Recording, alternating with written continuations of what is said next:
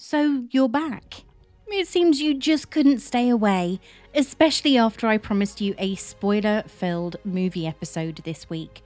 Well, I'm not one to break my promises, so here's the second part of my episode about Misery by Stephen King, this time looking at the film, with my special guest Lorraine from American Murder Stories and Once Upon a Nightmare.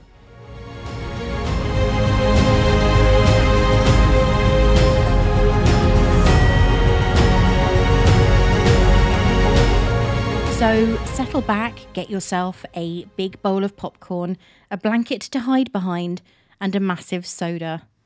And let's get this show on the road. And surprisingly, I am back to talk misery again. Yeah, no, you're not mishearing. This is another episode talking about the Stephen King book Misery. However, with my guest, fantastic Lorraine from Once Upon a Nightmare and American Murder Stories, which I can say, I promise. we are going to be talking about the 1990 film Misery, which was an adaptation of the book. So, Lorraine, what So- did you think of this? I I um I love this film. I think it's a brilliant film. I uh really I watched it last night. My partner watched it with me for the first time. I didn't know he hadn't seen it before. And uh he really enjoyed it. But yeah, I think this film is a great film to, and such a small cast obviously because of the book. But I always find it fascinating when two people, two or three people whatever is in a film can hold a, hold you for like that long. So was it was it like an hour and 50 minutes or something? Uh, hour and 47. So, Oh, yeah. yeah. Um, I just thought it was brilliant and such great casting. Do you think it would have been a sa- been the same with the casting they originally had outlined for it? Who did they originally have? I know with James Caan they'd picked a few, but I didn't know with her. Originally, with James for James Caan, they'd actually cast Warren Beatty, Oh, and yeah, and he walked away from the project. Quite um, amusingly, walked away from the project okay. uh, because of the hobbling scene. really? Yep. And they originally offered the role of Annie Wilkes to a 1980s darling, Bette Midler. I think I could see Bette Midler. She refused the role of Annie Wilkes because, Because of of- the hobbling scene. It's film. it's film. Yeah, the- I Um, think the thing was the original hobbling scene, which we will get into later, was was actually meant to be the book scene. Ah, okay. See, that's the thing.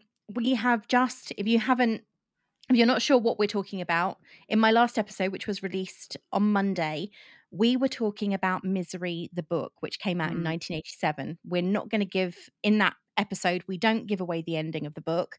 We don't spoil anything, though we do talk about in relative detail the grotesque hobbling scene that occurs where Annie Wilkes chops off our hero Paul Sheldon's foot at the ankle, which still makes me choke a little bit. It's in the book, it is so well written, it's horrifying. And that particular scene put off not only actors who were being offered the role, but also the director who um director who was originally George Roy Hill, who did Mhm. Butch and Sundance, who didn't want to film it.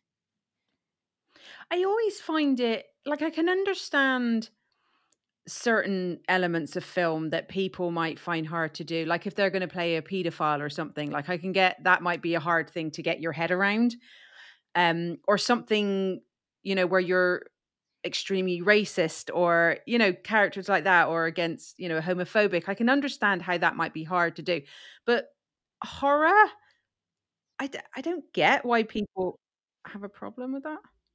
I think one of the things with that with Misery is that it isn't really a horror film.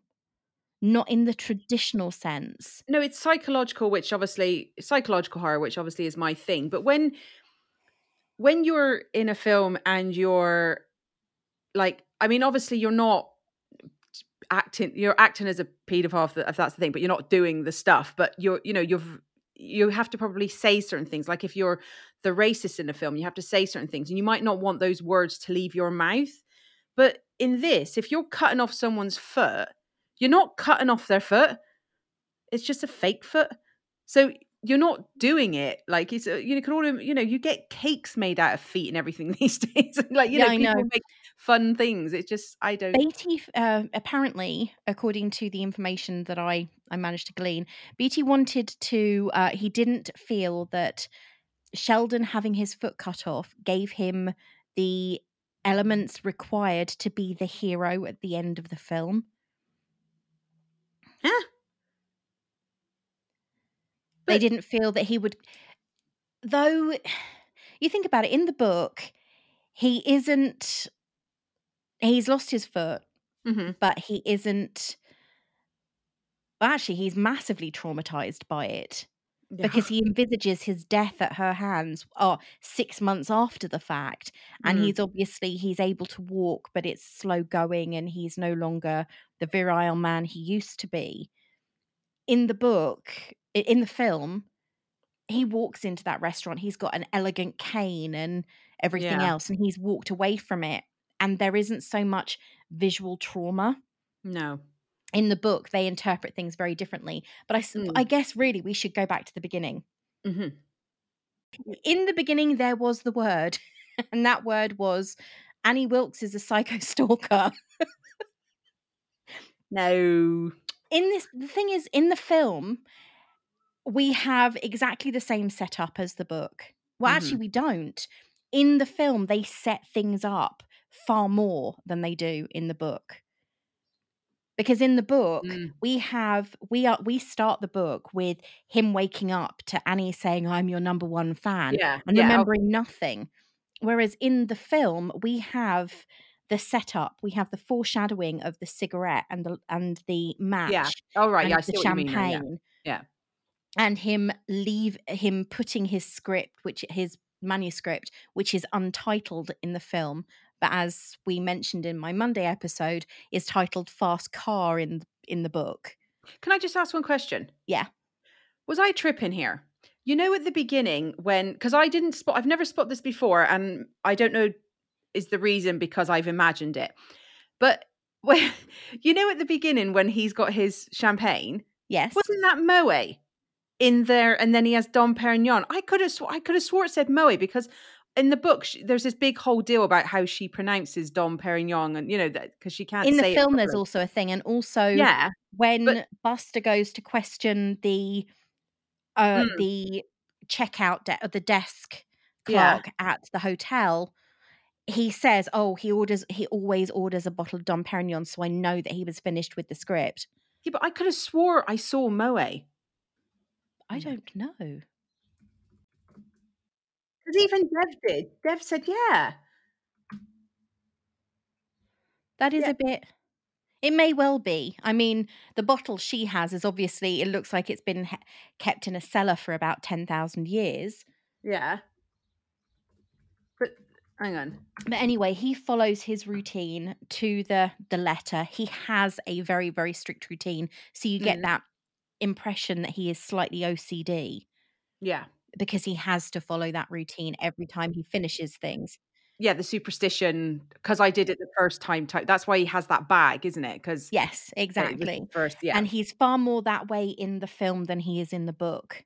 It's almost as Mm. though this is an, an element of his character that they are desperate to get across. yeah, and he is in an accident there's a blizzard he's in a hor- horrific accident his car is his car rolls Mhm. down a hillside and the next thing we see is the car door being prized open with a crowbar and annie wilkes dragging him out of the car and saving his life and the next thing we know he's in her spare room at her home and he's waking up to the sight of an iv bag yeah. and Annie Wilkes saying, I'm your number one fan.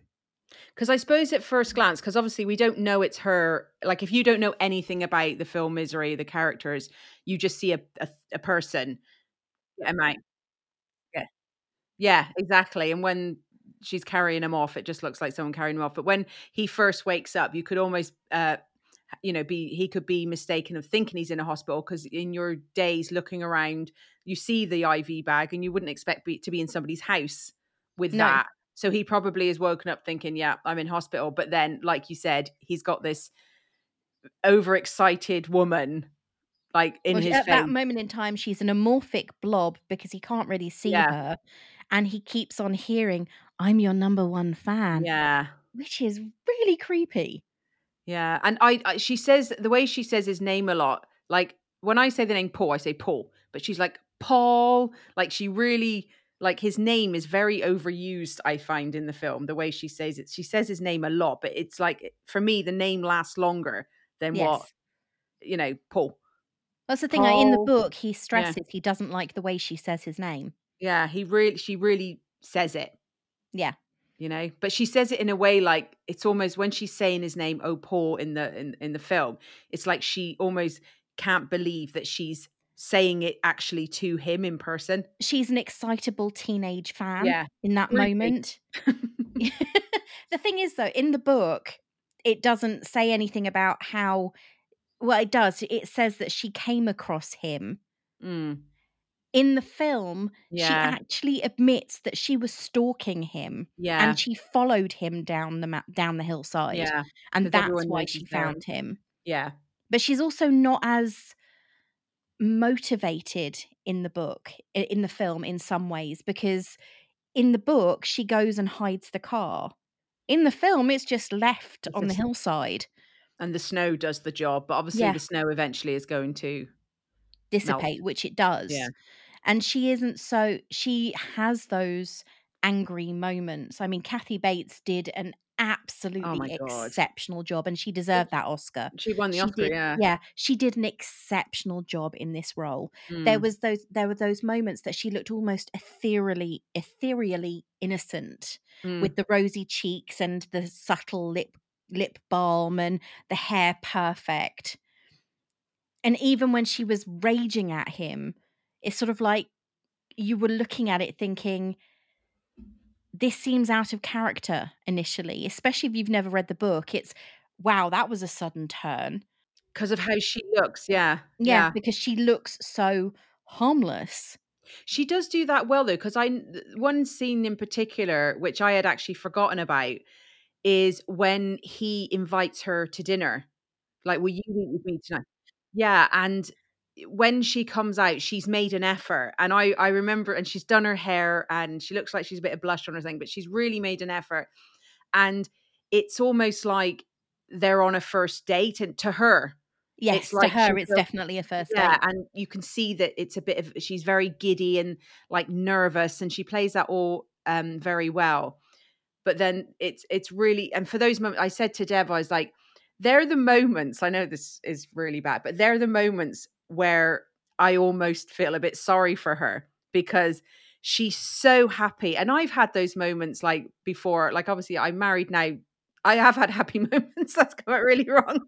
No, but no, but I mean at the beginning, because uh, well, I, I'm with, but you know when you when you meet someone, these are people that I I'm no longer with, but you meet someone and you really like them, and you're so happy because you've you know you're you're all giddy and butterflies and stuff like that, and then they don't bother with you anymore and you're like all of a sudden that really does drop with some some people that you may have liked and i felt i felt in that scene that's how i felt i was like oh my god she's so happy because this guy's given her attention she loves him blah blah blah and in a minute i know that he they're going to be back to the horrible side Yeah. of things again you know and she's not going to be happy it's it's weird That's it. She shows vulnerability in the Mm. film that you do not see in the book.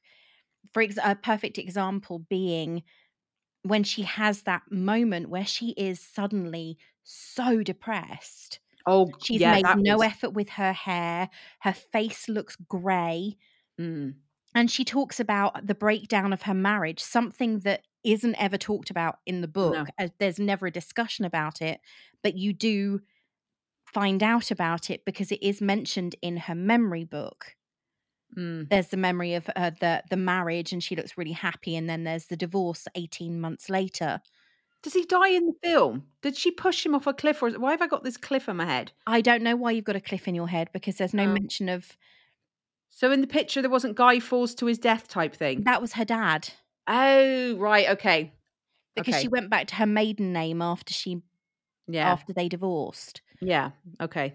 That's where I'm getting So the Carl Wilkes being pushed and it was Mm. die I think dies on stairs or was pushed Mm. downstairs. That was her dad.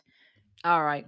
Her husband was a um an orthopedic surgeon Oh, at one of the hospitals that she worked at. Yeah. But in the film, we get this impression that she is somebody who suffers quite badly from depression. Yeah. That was, I think when I saw her like that, that was, I think when she's shouting and screaming, you know what you're getting. Yeah. You know what you're getting. Um, when she does a, an act, you know, you know, when she does that to his legs, you know what you're getting. But when someone's like that, you don't know what you're getting because if, even he's like, "Are you okay?" type thing. You can see he's kind of taken back, and then she kind of pulls that gun out of her pocket, doesn't she? Then she goes, Yeah, she pulls that gun out of her pocket and says this. she's got two bullets. Yeah, she goes, I got this gun. Like, but she's so like, I've got this gun. And oh, I don't know. And then she just walks out and gets into her car and she's still in her dressing gown. Mhm. Yeah, no, that was really because I, I was like, I do, you do not know what she's going to do at that point. This is a side of her character you never see in the book Mm, because you never see the depressive side. You see the the manic, the Mm. uh uncontrollable rage, you see Yeah. the strategic and calculating, but you never see Yeah. It's almost as though the directors wanted us and the screenwriter wanted us to see that she was human with human frailties rather than this calculating killer. But then, of course, he discovers that she is a calculating killer. And that's when the tone of the film changes. yeah. Because then, even though he knows all of these things, that he's seen what she's capable of, he's now seen more of what she has done in the past. And he's terrified. Yeah. Cause you see, like at the beginning when she, the first outburst, she read the book and she found, he was like, but that's how people talk. And then that's when she starts getting angry about, she starts, here's the bastard check and all this kind of Yeah. stuff. And that's when When- she's feeding him the soup, isn't it? And she feeds yeah, that's when she yeah, and Yeah. then she spills the soup. Yeah, and like you can see his face there. He's kind of like like you're very you're very much aware of the fact that he's and he's obviously he's very much aware of the fact that she's there's something not quite right. But he doesn't quite know what it is because oh the phones are still down and the roads are down and stuff like that. And then Well, but she's telling him the phones are down. Yeah, exactly. Yeah, yeah. It's not obviously real. Um, part you know, one of the phones isn't really a phone, is it? It's just an ornament. But um, but when she has that outburst, that's I suppose the moment where he's like, okay, she can really flip here, and it's not just this is a bit of a weird setup. I'm not quite sure what's going on, and I think that's the moment. Like quite early on, he's like, okay, I may be in some serious trouble here. Yeah, exactly. Yeah, and then but then she apologizes. Oh God, I just lose my temper and stuff like that. It gets away with me. and she also says that this is maybe this is why I don't have many friends. "Yeah, And it's Yeah. almost as though there's that moment of pity for her, which Yeah. you continue to feel throughout the film, despite everything she's doing. She's completely irrational. Despite all of that, there's still that little thing in the little voice in the back of your head going, but she's so lonely. She's so isolated. And then you see her with the de- the depression that she can't control. It's like, oh my, that's awful. yeah." No, I because like I seen. Um, did you watch Castle Rock? No, I didn't. Yeah, no, that was good. The girl who plays her in that was really good. And um in that, I felt like from what I remember, I'd need to rewatch it. She was the kind of like down like I I don't think you got much of the kind of for use of a better term, nice Annie, like friendly Annie, smiley Annie in that. Whereas in that she seemed to be a lot, from what I remember, I'd have to watch it again. Um, she seemed to be like down a lot. So obviously, and in this, I th- in Castle Rock, I think she's in her twenties. So it shows that because in this, she must be at least in her fifties, forties. She was born in 53 Oh, so she would have been in her. the fires were in fi- 64. oh, yeah, so she would have been in her 40s. in the book anyway. All right, so maybe 30s. Oh God. Um, sorry, Kathy Bates. Um, but yeah, so They're hardly going to want want to make her look like a 25 year old model.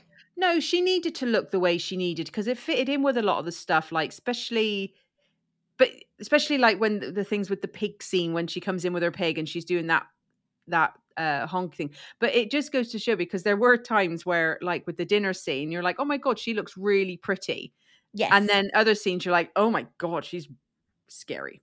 She is not attractive, but that's down to Kathy Bates like playing these roles. But that I've always said that with people with people in general because Dev always finds this a bit funny. I'm like, I can see the hottest guy who I look at and I think is beautiful, and then if he's a bit of an asshole, I'm like, no. Whereas Dev's like we had this conversation, did we not? With Knives Out.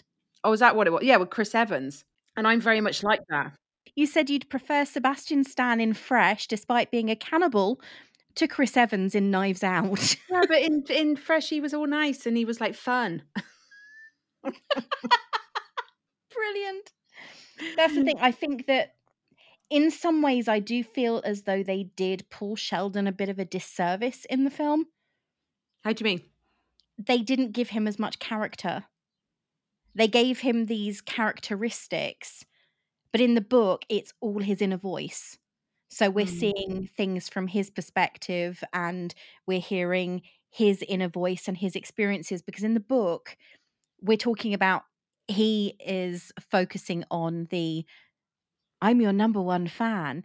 And he's remembering another woman who did something very, very similar that he ended up having to threaten with court action because she kept on sending him stuff. God, stalker. I think her name was Virginia. Mm. and she kept on she'd done all these weird things she was a f- massive fan of the of the misery books and she'd made a room in her house the same as it was in in the books Yeah. and he kept on remembering this and it was almost as though he was trying to keep himself grounded because he knew that he was sinking into drug addiction whereas in the film he is in control all the time even when he's terrified he's still conscious enough to not take all the medication because he has a plan for it which he doesn't have in the book But I, I think the thing with him and what I liked about him, because like, yeah, he doesn't, I, I liked with him, I think how he holds it together is really good. I mean, he could be freaking the hell out, yeah but he holds it together really well. He's constantly thinking, he's constantly on alert, he's constantly, how am I going to get myself out of this situation? And he plays the game yeah perfectly. And the only time I felt that he really stepped away from from not for actually this is the only time I felt that we actually probably got the real Paul apart from when he do, tries to kill her at the end is when she has done the hobbling and then she's looking out the window and he's looking out the window and she's like hey and he gives her the middle finger yeah that's the only time I felt he's like, no, not no, I'm not playing this game today. Look what you've just done. And she takes it. Oh, look at you just kidding. Because probably maybe he got her in a good mood or something. But well she was with misery wasn't she she was with her pig well, is the thing is as well, is like her reaction to that is out of character for Annie, and his reaction to her is out of character for him while with Annie. I feel he would act like that as the Paul Sheldon before he got into this situation. He wasn't, you know, as I said, the most pleasant. I don't think he was probably the most pleasant man. But in this moment, he went back to who he was and she went completely out of character because he's disrespected her there, but Yeah. she's taken it as a joke. That's the thing. I think in the book, he's far more detached because Mm. the only person who notices he's missing is his agent. Whereas in the film, he's given The daughter a and daughter who's at Yeah. college, yeah. and even the agent, who is played fantastically by Lauren Mm. Bacall, is very much, oh, well, you've got to be a bit more grateful to Misery because she made sure that your daughter has straight teeth Yeah, exactly. Exactly. But as and well, sent her to a great school and everything else. Yeah. No, no, I get yeah, exactly. But I I think as well with um her reaction to him giving the finger also shows that she doesn't think that she's done anything wrong with regard obviously she has because she's just done that to his feet but because and he gives her the finger but she's like oh you're just kidding that shows that she doesn't really think she's done anything wrong Yeah. because before that she's on about how look once you're basically up and about you're going to go and the, this is her way of obviously well you're not better so you can't leave yet as well you it's know? also revenge yeah because he's he read her book. He knocked that penguin figurine over and put it back the wrong way. In the book, he's discovered because he leaves a black mark on the wallpaper outside his bedroom door. And she put a piece of hair over her book, which was kept Yeah. closed in the in the book. yeah But in the film, it was left open with his newspaper articles stating that he's missing. I think for me the like while it when they're in the the bedroom like it's tense but it really when he gets out of that room that's I feel when you're really getting into the horror side of things because when she coming back and especially when he gets out of the chair to go and try the back door because obviously his you know he can't walk so he's got to drag his way back and then he hears her and you know you don't know is he going to get back or not and if she finds him out of the room you know, because up until then, if you don't know anything about the story, like if you've not read the book, you don't know is he going to get caught. You know, No, um, I mean, usually they don't because that's the way these things happen. But um, I I thought that the whole the tension around all that was was really good. And when he did go out the other time and he was reading that book that he saw of her memory lane and the the killings and all that kind of stuff, part of me was like going, "What are you doing? Get back into that room." you know you're wasting valuable time here you know but it gave him more insight. I think the Yeah. thing with the book was we didn't get enough of the book. mm. We saw snippets of the book rather than everything that we saw in the actual book of misery yeah because we get to read the articles as he's reading them. mm. And in this, it was flipping through, opening little Yeah. bits, and the insight we got into her her own personal past yeah was provided by her when she opened up to him about her marriage and the fact that it broke down. yeah she does a little bit of that doesn't she she gives little bits away which she doesn't in the book. mm. It's almost as though they needed to voice those. You mentioned the hobbling, and we have mentioned it before. In the book, it was way more brutal. yeah because i remember when i was listening to it i was like oh i don't remember that because dev kept saying to me does she cut his foot off does she cut his foot off i was like you have to wait and see and in the in the film, she doesn't cut his foot off. She has this massive, great big sledgehammer and whacks both his ankles.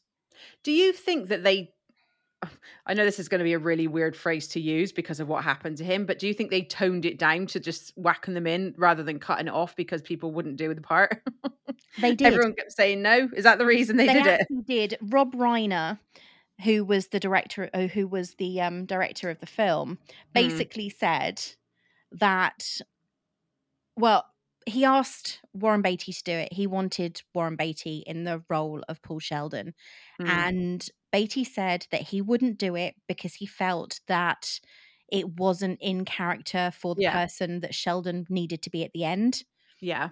And eventually, after speaking with multiple people, William Goldman, who adapted the screenplay, never wanted it to be watered down. He wanted that scene mm-hmm. in there. And eventually, Reiner stated, We wanted Paul Sheldon to, at the end of this movie, emerge victorious over Annie Wilkes.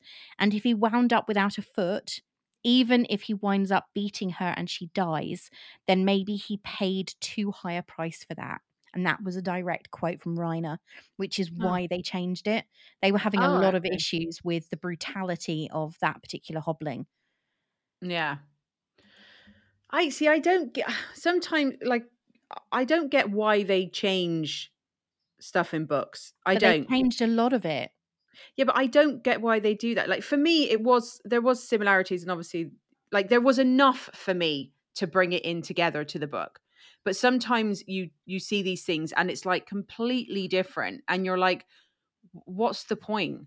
Like, what's the point? Because you still would have got, especially with this film, because you still would have got the brutal scene of what was being done to his feet. I mean, both things were awful.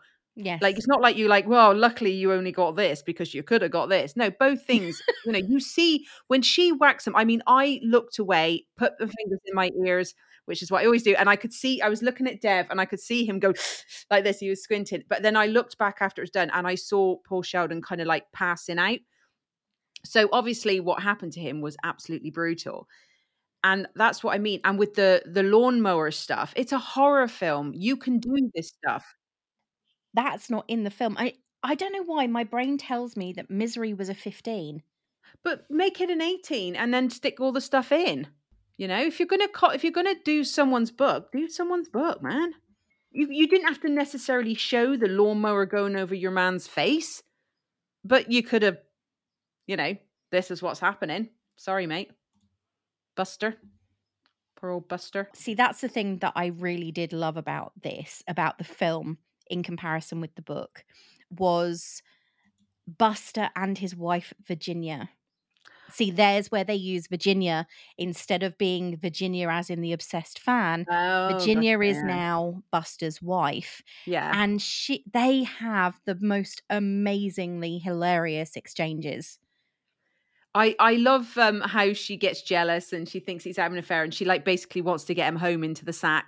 Yeah, even when they're driving out to try and find the car and Yeah. everything, and she's so sarcastic to him, and he says Yeah. that that's what he loves about her.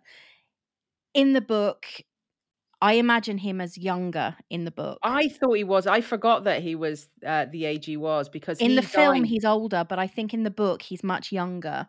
But you don't get to find out anything about his past, his current life, his past, his experience, Mm. or anything else in the book. He's just Mm. a character that comes in and is conveniently, or rather, in his case, inconveniently, horrifically murdered. yeah. In the film, you ha- you've got to know him because he's in the. He's in the film from very, very early on. And he almost looks like I felt with him because when they first call in, like bit of a small town cop mentality where he Yeah. just writes the name down. He goes, "It's in our system," and he puts a post-it on the wall. But once he kind of starts, the wheels start turning. You look like he's really getting into this. He's really. It's like this is what he's been waiting for all his life to have a real investigation because uh, because he gets that call where you hear him saying, "Well, if you're going to put benches outside your store, Mister Such and Such, people are going to sit on them," and Yeah. that's the type of you know kids are throwing rocks at my car or or someone standing by my gate and they won't leave. They're the type of calls that he's normally used to getting. Whereas this time, big celebrity, so massive case type thing. And he actually has to do investigating. You see him in the library, you see him getting all the books, you see him going asking questions. He looked like he was really, he was a good cop actually when he you think about it he was a very it. good cop, but Yeah. he was also a really personable character. Yeah, I liked him. When he was with his wife Virginia, they were hilarious together. Mm. They were the comic Yeah. relief. And for him to die in such even though it wasn't being stabbed in the back with a cross and then run over with a lawnmower, Yeah. it was still you were still rooting for him to get out of that house alive. Yeah. Yeah. And his death is brutal because he gets one of those guns that basically blow your gun yeah, blow you your inside you know, comes right through like but yeah, he was While he's walking down the stairs to the basement. Yeah, because he sees Paul. Yeah, no, I thought he was a really good character. And like, you know, he he kind of made it a bit more interesting with how he was looking because you you were like, just open that door or just, you know, because Yeah. he was getting so close, but without being close enough. Yeah. And it was when he dies, Mm, it's like, no. yeah. Because you kind of, in this instance, the the really the really funny thing about this film is it's one hour and 47 minutes long and mm. all of the action the real action takes place in the last 15 minutes of the film Yeah, no, because when we were watching it, I said to Dev, I wonder how long is left. And he, because we knew how long it was on for, he goes, Oh, I'd say a good half an hour. And it was 11 minutes. Hmm. You know what I mean? And we were like, Oh, all this crazy stuff is like happening. it gets cl- the film gets Mm. closed off Hmm. very quickly but what i found interesting was in the book we have the fbi and a stack of other investigators that come Yeah. Yeah. after buster's after his disappearance buster's disappearance the cops and they're all questioning it and everything else. David and and Goliath, he calls them, isn't it? Yeah. there is so much happening around all of this. We've got the investigators, and she says, Oh, I know people are going to come back. We haven't got much Yeah. time. And in a matter of 12, 13 minutes, the film's over Mm. after that shot on the stairs. It's almost as though he plans and everything happens very quickly because we have the burning of his manuscript and everything. I think I find uh, I find it a bit humorous how at the end, like with she walks in and like for her, the worst thing in the world is not knowing what happened with these. Does she marry? Was it Winchester or something? Does she marry him or him? And Ian. does yeah, it's it's it. And I thought, you know, we've all been on that cliffhanger edge where oh, what happens? We have to wait till next week or something like that. But she's never going to know because at this stage, she doesn't know he's going to kill her. You know, I mean, I know she's planning on killing him, killing killing them, but she could be like, no, you got to write that type thing. But it's like the worst thing is she's down there pattering it to try and put it out, and she's she catches on fire herself at one Yep. point, you know, and it's just that fight at the end that was very realistic, I have to say. And the way uh the thing that really spooked me with that one was how after he's bashed her in the head with a an iron pig, Mm. her eyes. Dead open, yeah, Yeah, that yeah. that was that actually quite freaked me out. And I say that as someone who sleeps with their eyes open. Ew. Yeah, because like there's a thing where she's where she's hit with um the typewriter and then she falls and hits her head on the typewriter and you think she's done. But you know, true horror, they have to come back for one last scare, don't they? And she just but fair play to him because she really I mean, th- that was an even fight. You know, when they're starting run on rolling around the floor, I mean, it was anyone's. That could have been either of them could have come out glorious in that one. But yeah, I thought um I thought that that scene was just amazing. But her, oh, again, this is where the sucker in me comes into play. Is he's like, well, you know, I need to have my cigarette and my thing, and then he, and she goes, but there's only one. She's like her usual. Have I done good? There's only two. Well, I need two glasses, and then she's like, oh, Paul, her usual way, and then she comes Yeah. in and she's like so happy, and then again, sorry, no happiness for you today. That's the thing that I mean in the book we have that comparison. He he bur- he hides the manuscript. He doesn't burn it in the book Yeah. in the book because he knows it's the best thing he's ever written. Yeah, And then he's terrified to go back for it just in case she's still alive even though he knows they've found her dead. And yeah, in this one it's almost as though in the film it's almost as though not dismissing what happened because I don't think you ever could. But it's sort of like, oh, here's my brand new book, and they're all, and apparently everybody's raving about it, and it's nothing at all to do with cha- uh, with misery or with his life events. Mm. And then you get that, that waitress Oh, I know. coming at him with a knife and the cake. I'm your number one fan. The like, hair and, and the he's- outfit. and Yeah, you're just thinking, I'd run. yeah. He holds it together really well, though, doesn't he? Yeah, he does. But he's very upfront in saying, You want me to write a book about the worst experience of my life. Yeah. And I think that's the only apart. That's another moment where you can see because when he sees that woman and she's like, um, "I'm your number one fan," Yeah. you know, you could understand if he freaked out a bit, but he didn't. He held it together, really calm, which is basically what he did the whole time he was with misery, uh, with Annie. Um, but then when she says, "Look, you know, write a book," basically, and he says what he says, that shows no, this was actually a really bad time and I do not want to relive it, relive it, which again doesn't seem like the Paul Sheldon that we've known all this time. So, you know, it, it's one of those things where, you know, you never really know what's going on inside, inside someone's head because she knows Paul Sheldon as this like kind of like calm, whatever type dude who's got his act together, who, you know, but he's quite cold inside. So she probably thinks, hey, just write a book about it. You can make some money, man. And he's like, you have no idea of what I've been through because if you did, you wouldn't ask me to do that. And basically. also, he acknowledges that that Yeah. event with Annie changed him completely, yeah, exactly. Exactly. as it would anybody.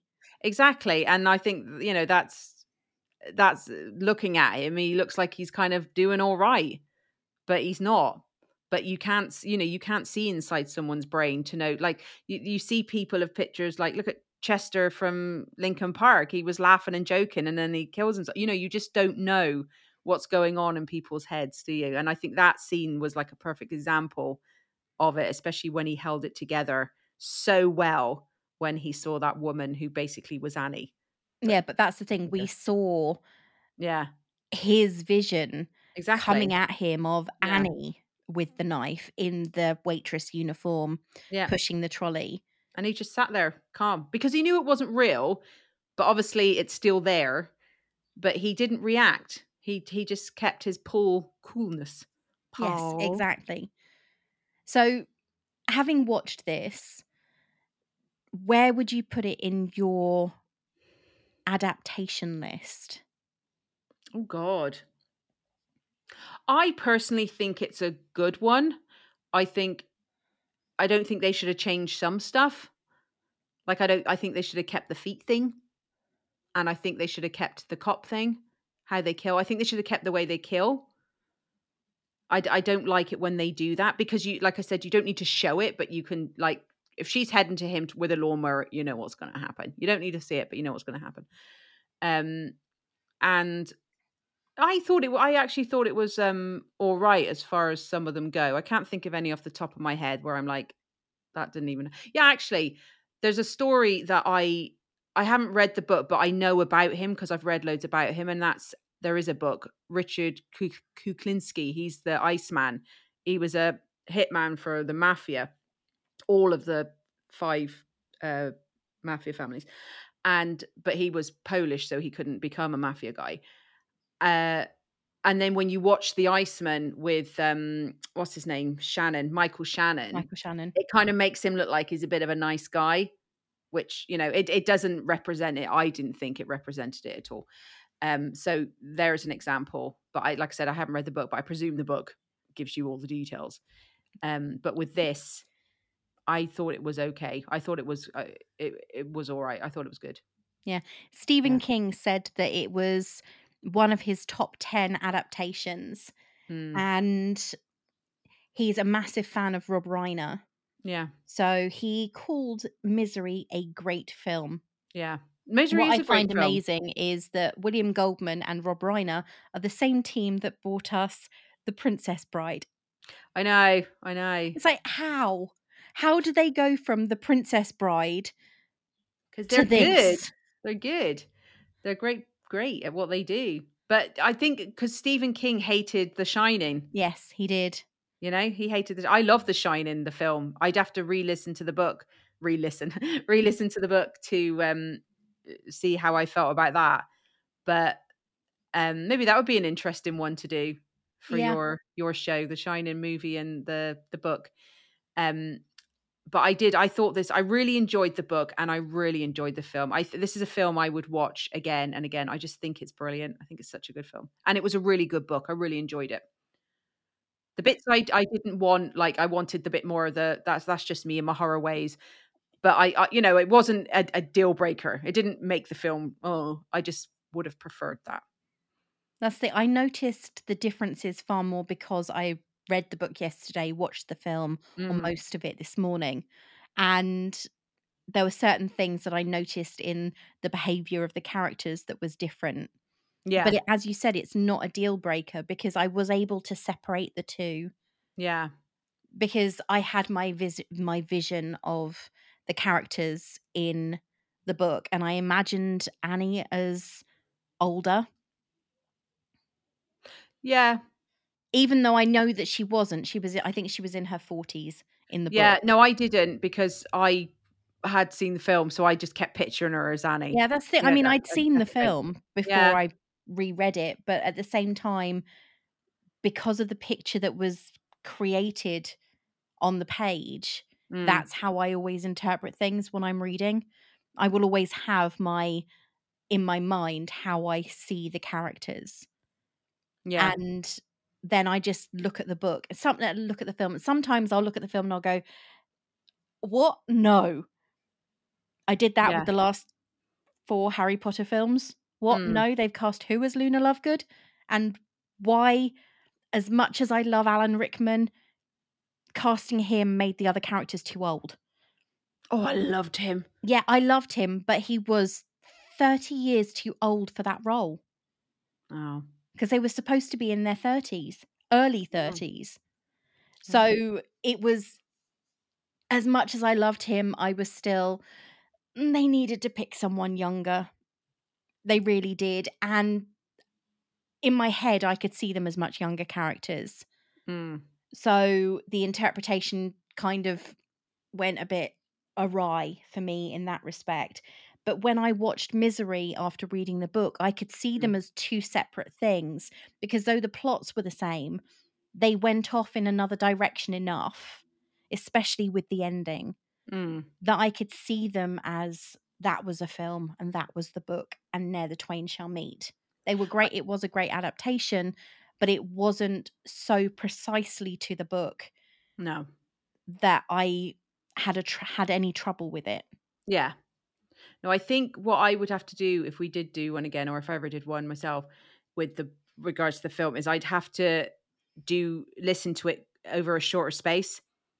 Because the problem is, I started this one a while back and was going back and forth with other stuff, and there was parts of it I just couldn't remember. And I think I'd have to do that. I'd have to like say, right, this week all I'm listening to is this, and then that way it'd be fresher you know, be more together. Because obviously, if Yeah. you're listening to stuff in between, that kind of everything gets tangled in. But yeah, I'd have to, I'd do it differently next time, and probably watch the film a bit before it. You know, I know that's arse ways to some people, but that's how it.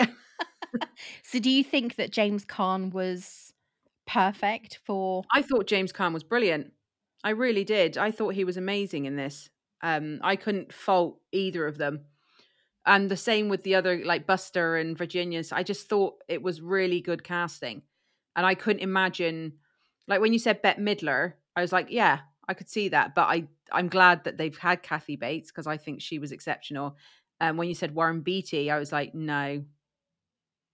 Yeah, I You think know? my issue. I think the only thing that I would have had a problem with with Bette Midler is that Mm. I can't see her as the innocent nurse with the rosy cheeks and everything else because I always envisage her as the big brash character she played in Beaches. Yeah, I think as well that it's. I think sometimes, you know, actors they surprise you because these actors get put into like all these really com- comedic roles, for instance, and then one day you see them as something really serious, and you're like, oh, you know, it's like when Ryan Reynolds did uh, the Amityville Horror. It was really weird watching him do that because that's not the Ryan Reynolds we're used to, you know, or when Kevin Bacon did um when he was in Sleepers, like I really and then he was in the other one, I think it was called The Woodsman or something. And I was just so not used to it. Like it's weird when you see them in certain ways, but when they're really good at it, you know? Yeah. The really funny thing is, uh, James Caan was not nominated for any awards for No, Misery, no. but our friend Buster yeah. was nominated for an, a supporting actor award. Was he? Yeah, did he- Richard Farnsworth. Yeah. He was nominated for Best Supporting Actor at the 2020 awards. And this was the first adaptation of a Stephen King novel that won an Oscar. Uh, won an Oscar. Oscar? Why not ask yeah, won an Oscar. Not ask us so he did? but it's it's interesting to see that she was the one that everybody pulled out of that because I suppose she had far more dimension to her in Mm. the film yeah. than James Caan James Caan's character. Yeah, because as well, she had a lot more physical acting because that played a part of it, the way she moved herself. And, you know, it wasn't just about her saying stuff, it was how she looked. Yeah, she was definitely. It Whereas was he was the- in a constant state of, what the hell is going on? she what am I was going to do? exactly she was fantastic in this role Yeah. and it was probably the role that really brought her to the attention Mm. of everybody Yeah. because there were only a few characters in this film. Mm. No, definitely. Definitely. But yeah. No, I I just thought she was brilliant. I like Kathy Bates though. I was watch when I watched her in um uh, American Horror Story as well. She's just she's just a great actress in general. She's versatile. She is. And I think that's why she was able to play the multiple personalities that we see in Annie Wilkes throughout the film and read her in read in the book. yeah. No, she does. She does. There's like like quite a few things I've seen her in, but yeah, I like her um I like her. I like her. So, final thoughts on the film? If you haven't seen it, watch it. Make just- sure that you have a blanket. make sure you can put your fingers in your ears and you know yeah. No it, it's just and I, it's one of those films as well where i found you know you, you're really fixed on it. You don't want to be on your phone. You don't want to do something else. This is a film where you sit down and you watch it. I think it deserves that you Yeah, know, I agree. really get the impact of it you, you really need to sit because a lot of the stuff you need to see is the, the how paul's responding to things how his eyes are like what he's looking at you need to be paying attention just for those little bits because they make a lot of difference you know? Um so yeah you need to pay attention to it when you're watching it. Not because it's a hard film to follow but it's because it's just it, it deserves that attention i think. Yeah, little details like the penguin yeah that always exactly. faces north. yeah. No wasn't it did she say due north or something Yes, always Yeah. faces due north, and yeah he puts it back in the wrong. southeast or way. something And the minute he does Uh. that, I'm just sitting there, and I was sitting there this morning watching that bit, going, "No, put it back the other way." it's that's just little things like that. When he took the knife, though, I was like, "Oh my god, she's gonna notice that." yeah, but not only I found it when he was practicing how he was going to pull the knife out from his sling. it was Bless like you're a teenage boy who's practicing how to use nunchucks, and you're going to end up hurting yourself. yeah, no, that was really that was quite sweet, really. I'll get her. I'll get her. I'll show her with my new technique. yeah, it was it that was funny because you had the sound effect, Mm, and it's like, yeah, she's not going to notice a massive, great big knife missing from her kitchen. Yeah. Okay, you're deluded. yeah. No, I. uh Yeah. No, so good film. overall, what rating would you give it? Not as in Oh, I- age rating, as in star rating. out of ten, I give this a solid eight point five. Yeah, see, I was going for eight, but I Mm. think that's because my brain was still focused on I wanted more of the inner voice. Yeah. No, I I'll give it a good eight point five. It's a it's a really good. It's making me. I want to go and watch another Stephen King film. Maybe I'll do Stephen King film for my next episode for Once Upon a Nightmare. Thank you for coming on and talking to me for ages about misery in Mm. both its forms. And where can people find you? Yes, you can find me on Once Upon a Nightmare podcast everywhere, um, and Twitter is a Nightmare Pod or American Stories everywhere, American Murder Stories everywhere, and uh, American underscore Murders on Twitter. But yeah, that's basically it. Yep, that's true crime and horror stories. So, Mm. whatever you're looking for, you're going to find something in one of Yeah. Lorraine's podcasts. Yeah, Thank you ever so much for coming on again. yeah. Thank you. Talking to me about this. We'll have to find another book movie adaptation that is an enjoyable not not necessarily even enjoyable it could just be an average and we talk about why it's average Yeah, yeah, could do that.